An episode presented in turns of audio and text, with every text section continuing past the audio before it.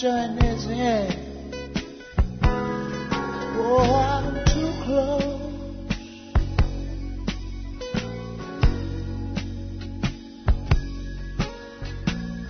To shaking hands with all my, my, my, my, my, my friends. You know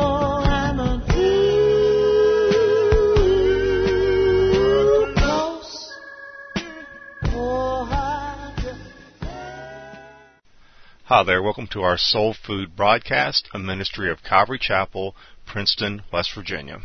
Samuel chapter 23, and if you can, please stand when you get that.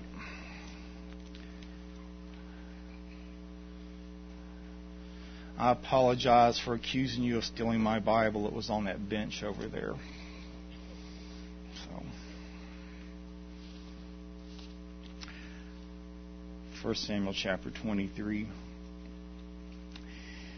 Then they told David, saying, Look, the Philistines are fighting against Keilah, and they are robbing the threshing floors. Therefore David inquired of the Lord, saying, Shall I go and attack the Philistines?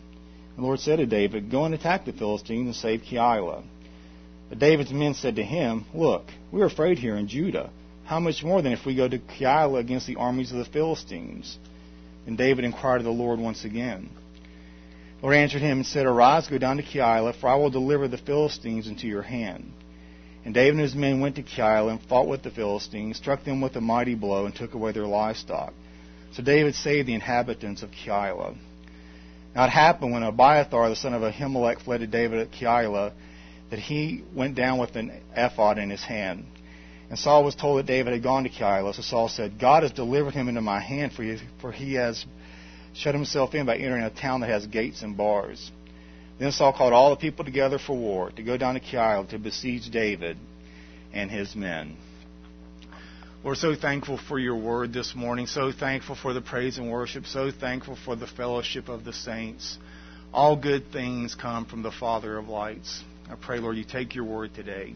Let it make a difference in our lives. I ask in Christ's name, amen. Thank you. you may be seated.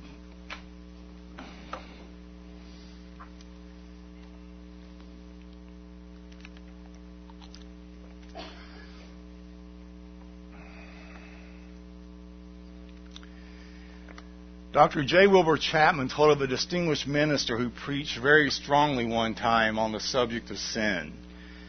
After the service, one of the church officers came to counsel with him in his study. Dr. Howard, he said, we don't want you to talk as openly as you do about man's guilt and corruption.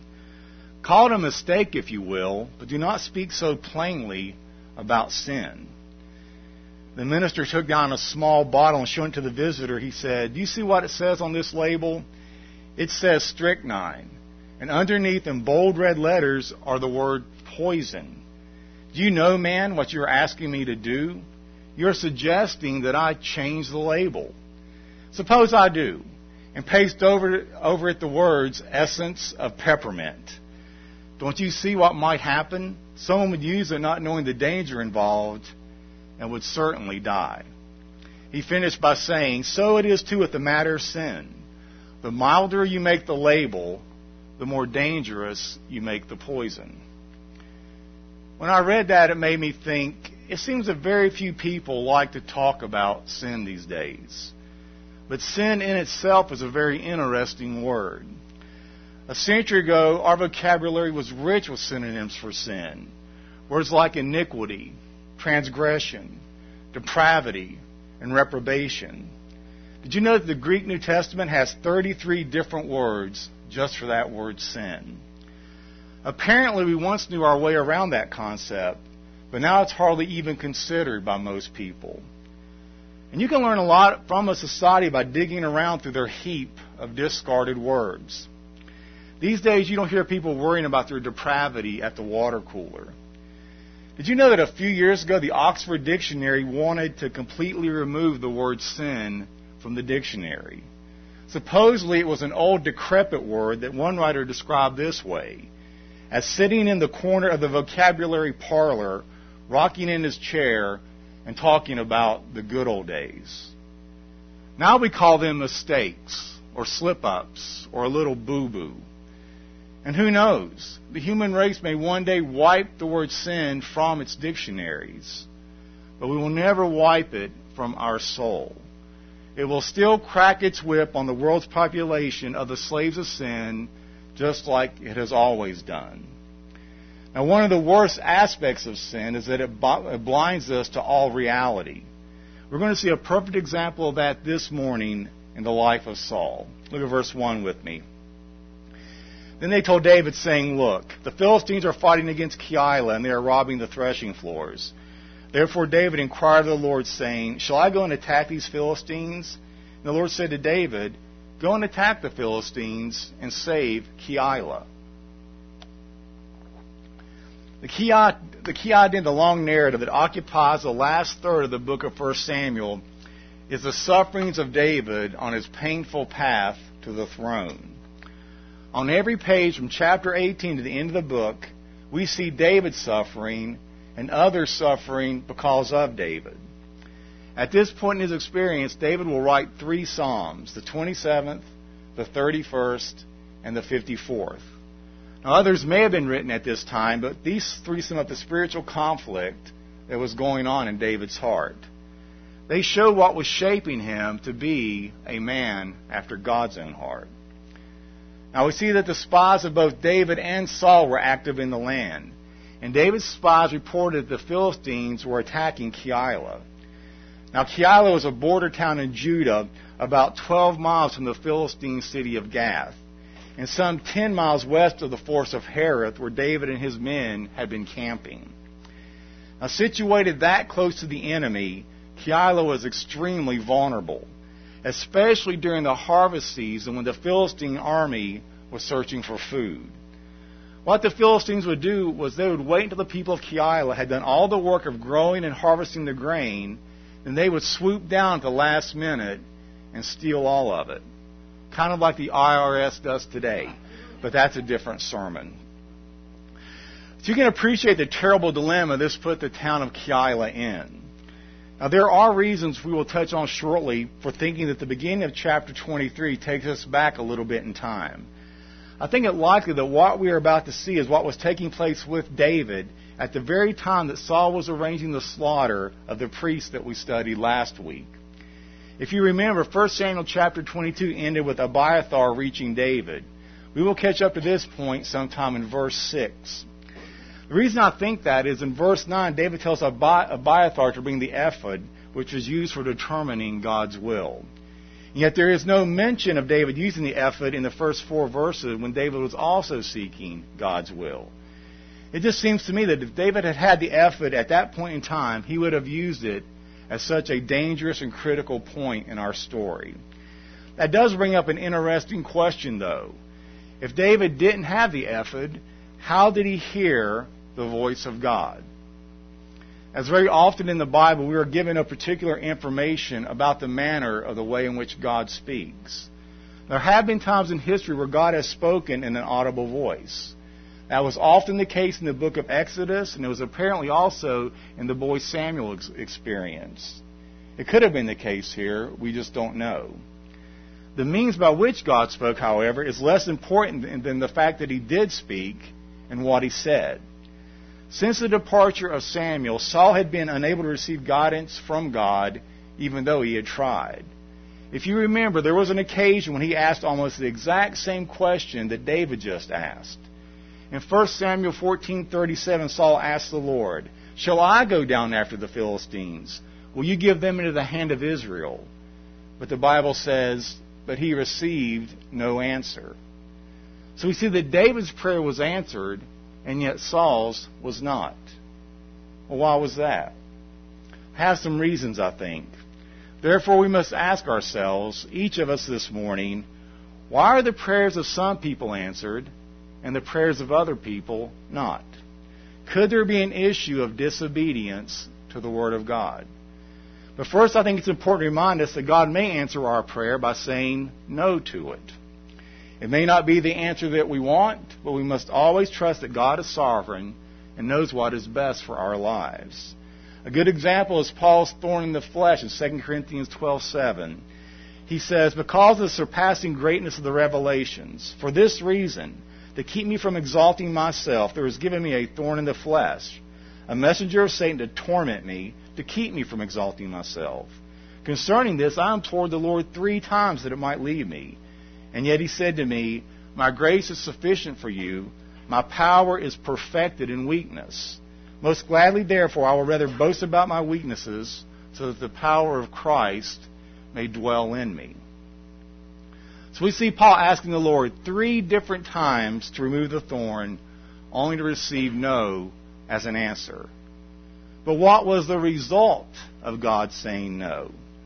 The Lord's denial of Paul's prayer caused Paul to cling to God's grace and power even more. A modern example is the late Chuck Colson. If you don't recognize that name, before he became a Christian leader, he was a decorated Marine officer and a brilliant lawyer. Eventually, he entered politics and became Richard Nixon's right hand man.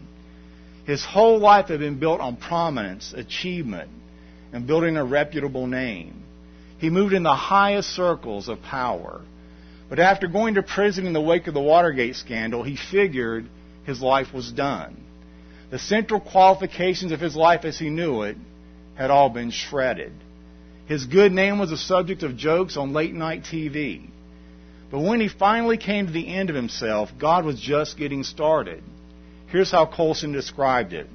He writes, The great paradox of my life is that every time I walk into a prison and see the faces of the men or women who have been transformed by the power of the living God, I realize that the thing that God has chosen to use in my life is none of the successes, achievements, degrees, awards, honors, or cases I even won before the Supreme Court. That is not what God is using in my life.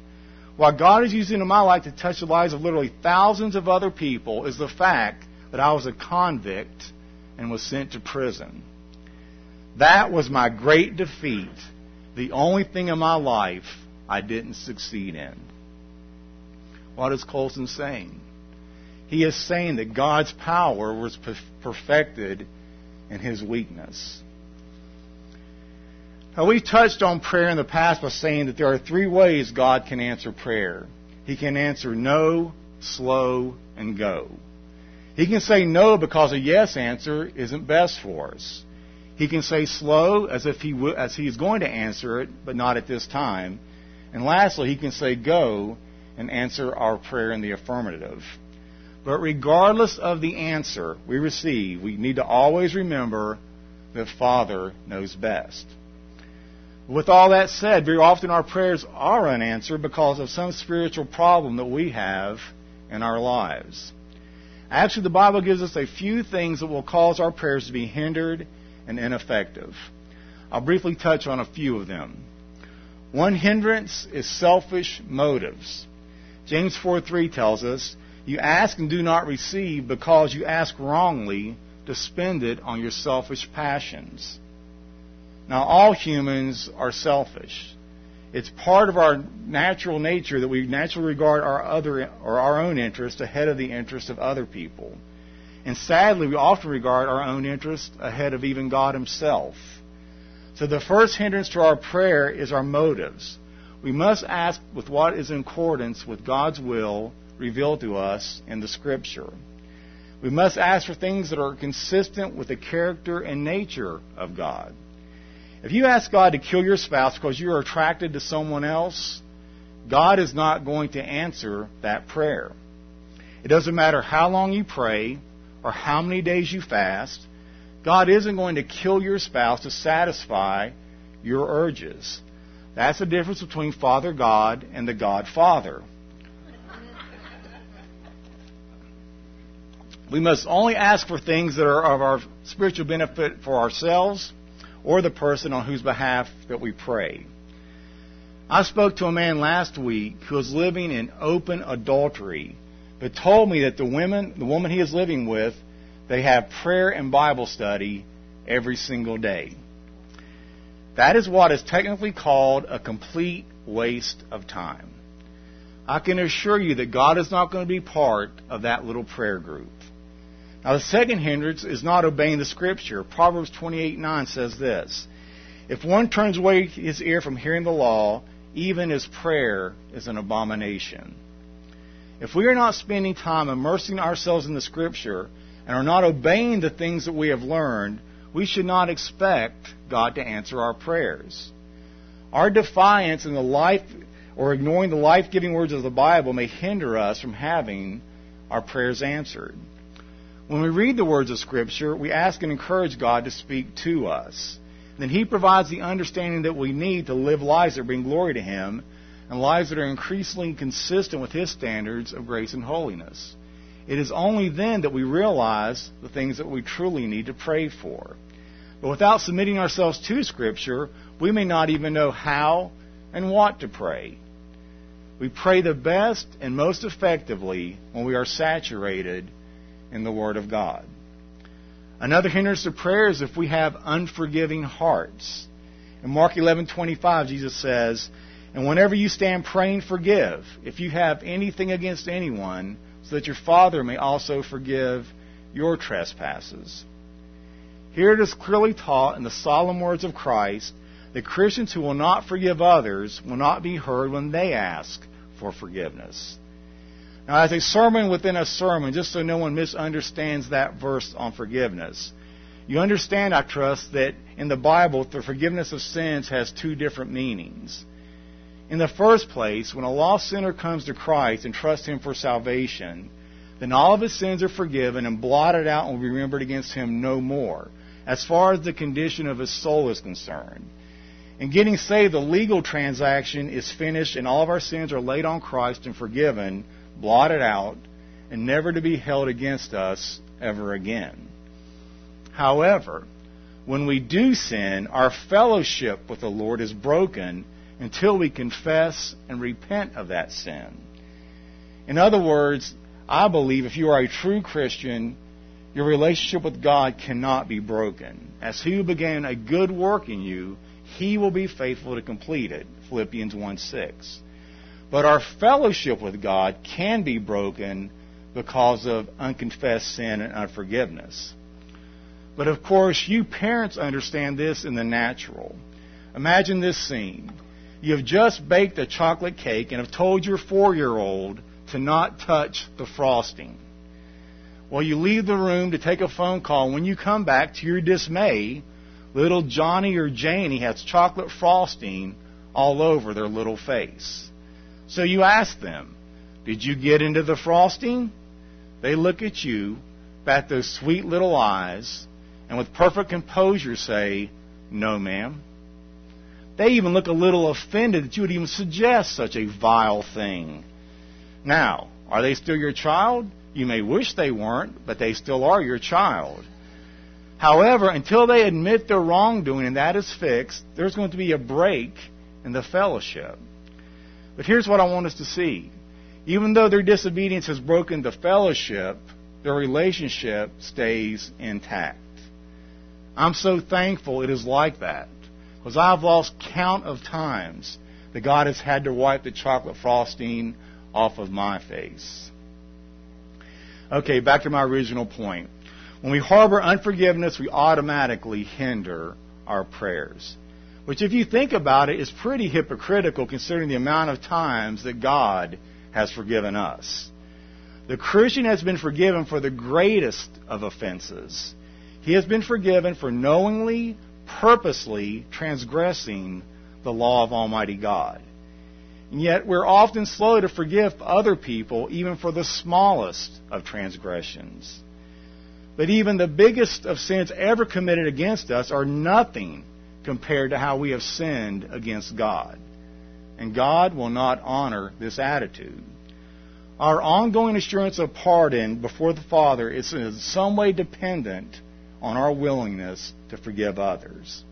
So therefore, we must be attentive to each of our own hearts to ensure that we are not harboring hatred or resentment towards other people. If we have this attitude, we should expect our prayers to go unanswered. Now, the next one is a big one that covers a lot of ground, and we kind of just touched on it with our cake scenario. It is that of unconfessed sin. Just as um, unforgiveness can hinder our prayers, so can sin that is in our lives that we have refused to confess before the Lord. Psalm 66:18 says, "If I had cherished iniquity in my heart, the Lord would not hear me." So before we conclude that God has simply not heard our prayer, or that it is not His will to give us what we have asked, we need to first examine our hearts to ensure that there is no unconfessed sin that stands as a barrier between ourselves and the Lord. And God will most often reveal sin through the reading of and the meditating upon His Word. That is why Bible study every day is so important. Because if we don't, sometimes the Lord will have to resort to harsher tactics if we refuse to openly come before Him and confess our sins. He's even been known to reveal sins publicly. And while that may be difficult and humiliating, He does so because He loves us and He does not wish for that sin to continue to corrupt us and to stand as a barrier between Himself and ourselves. So to sum all that up, the 18th chapter of Luke says this, and He told them a parable to the effect that they should always pray and not lose heart. So Jesus goes on to share there the parable of the, the persistent widow. It's a parable designed to teach the importance of persisting in prayer. So it is God's desire. We know that we persist in our petitions before Him. But when we ask and do not receive, we need to examine ourselves and ask why our prayers are being hindered or unanswered. Are we acting selfishly? Have we turned away from God? Have we harbored unforgiveness? Or have we ignored sin in our lives? These questions can lead us back to the Word of God, guide us to an examination of our hearts, and then lead us back into communion with the Lord. Look at verse 3 with me. But David's men said to him, Look, we are afraid here in Judah. How much more than if we go to Keilah against the armies of the Philistines? Then David would inquired of the Lord once again. The Lord answered him and said, Arise, go down to Keilah, for I will deliver the Philistines into your hand. And David and his men went to Keilah and fought with the Philistines, struck them with a mighty blow, and took away their livestock. So David saved the inhabitants of Keilah. I love the honesty of David's men in verse 3. Remember, this is still very early on in our story. They have yet to be transformed into David's mighty men of valor that they would one day be. They're just not there yet. So at this point in the account, they exhibit no macho posturing or false bravado. They're more like Barney Fife than Clint Eastwood at this point in time. But you can hardly blame them. It was dangerous enough in the forest of Hereth with Saul to worry about. Was it really a good idea to pick a fight with the Philistines also? Basically, they're saying, hey, it's all we can do to survive in this cave. Now, you want us to go fight the Philistines? I think it's interesting that David's response to them was not to berate them or make fun of them for their lack of courage. Instead, he goes back again to consult with the Lord. It seems that the unwillingness of his men changed the situation somewhat in his mind. Did the Lord still want them to go and fight against the Philistines? Now, you don't get the sense that David went back because he was doubting God. I think he went back because his men's lives were on the line, and he was humble enough to think you know, maybe I didn't hear God right the first time. But verse 4 gives us God's answer. Then David inquired of the Lord once again, and the Lord answered him and said, Arise and go to Keilah, for I will deliver the Philistines into your hand. You can't get any clearer than that. The promise already implicit in the earlier command was now made explicit. The word I there is emphatic. Fears and apprehensions were answered by the promise of God. Literally, what it says is, I am giving the Philistines into your hand. But notice the close connection between the command and the promise. The, the, the, command is to go and do something that would normally be terrifying. The promise changes that, though. For I am giving the Philistines into your hand. The command alone and by itself seems a little unreasonable and reckless.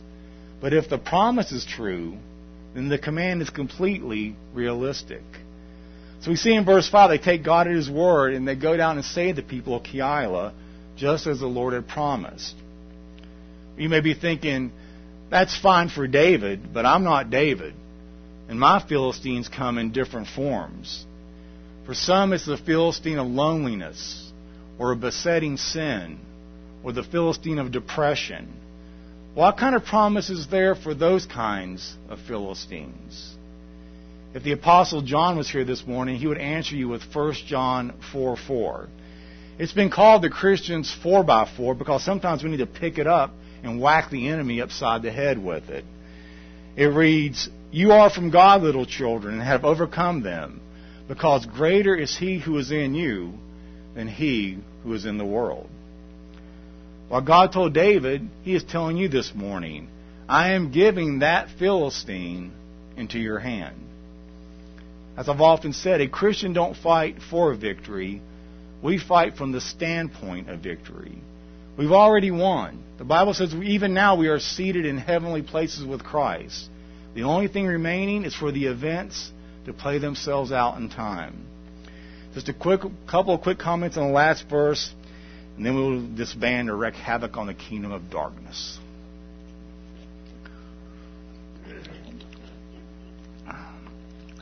Didn't mean for that to be funny. Verse 6. Now it happened when Abiathar the son of Ahimelech fled to David at Keilah that he went down with an ephod in his hand. And Saul was told that David had gone to Keilah. So Saul said, God has delivered him into my hand, for he has shut himself in by entering a town that has gates and bars. Then Saul called all the people together for war to go down to Keilah to besiege David and his men. Now, earlier I had suggested that chapter 23 takes us back a little in time and tells us what was happening with David as Saul was murdering the priest.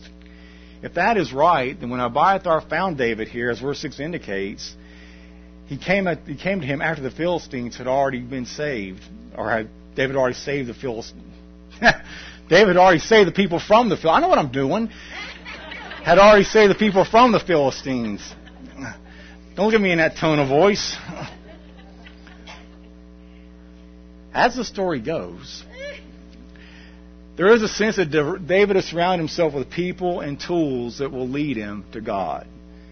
It's as, if the author wants to make very clear that David was moving towards God and God was moving towards David.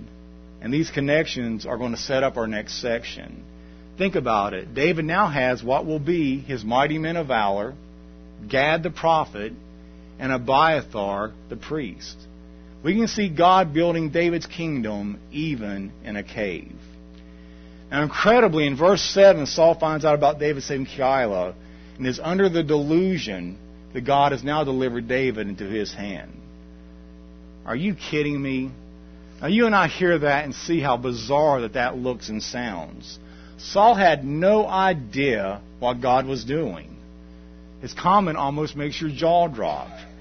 How in the world could Saul have the audacity to claim to know what God wants? He just got finished issuing the order to murder 85 of God's priests. Such is the blindness that sin brings. That's what does little or no good to try to reason with someone who is saturated in a sinful lifestyle. Just ask the housewife who rushes the kids off to school and then starts drinking at 8 o'clock in the morning, but she tells you that she has it under control. Or how about the man who spends his whole paycheck gambling, but it's, it's really not a problem?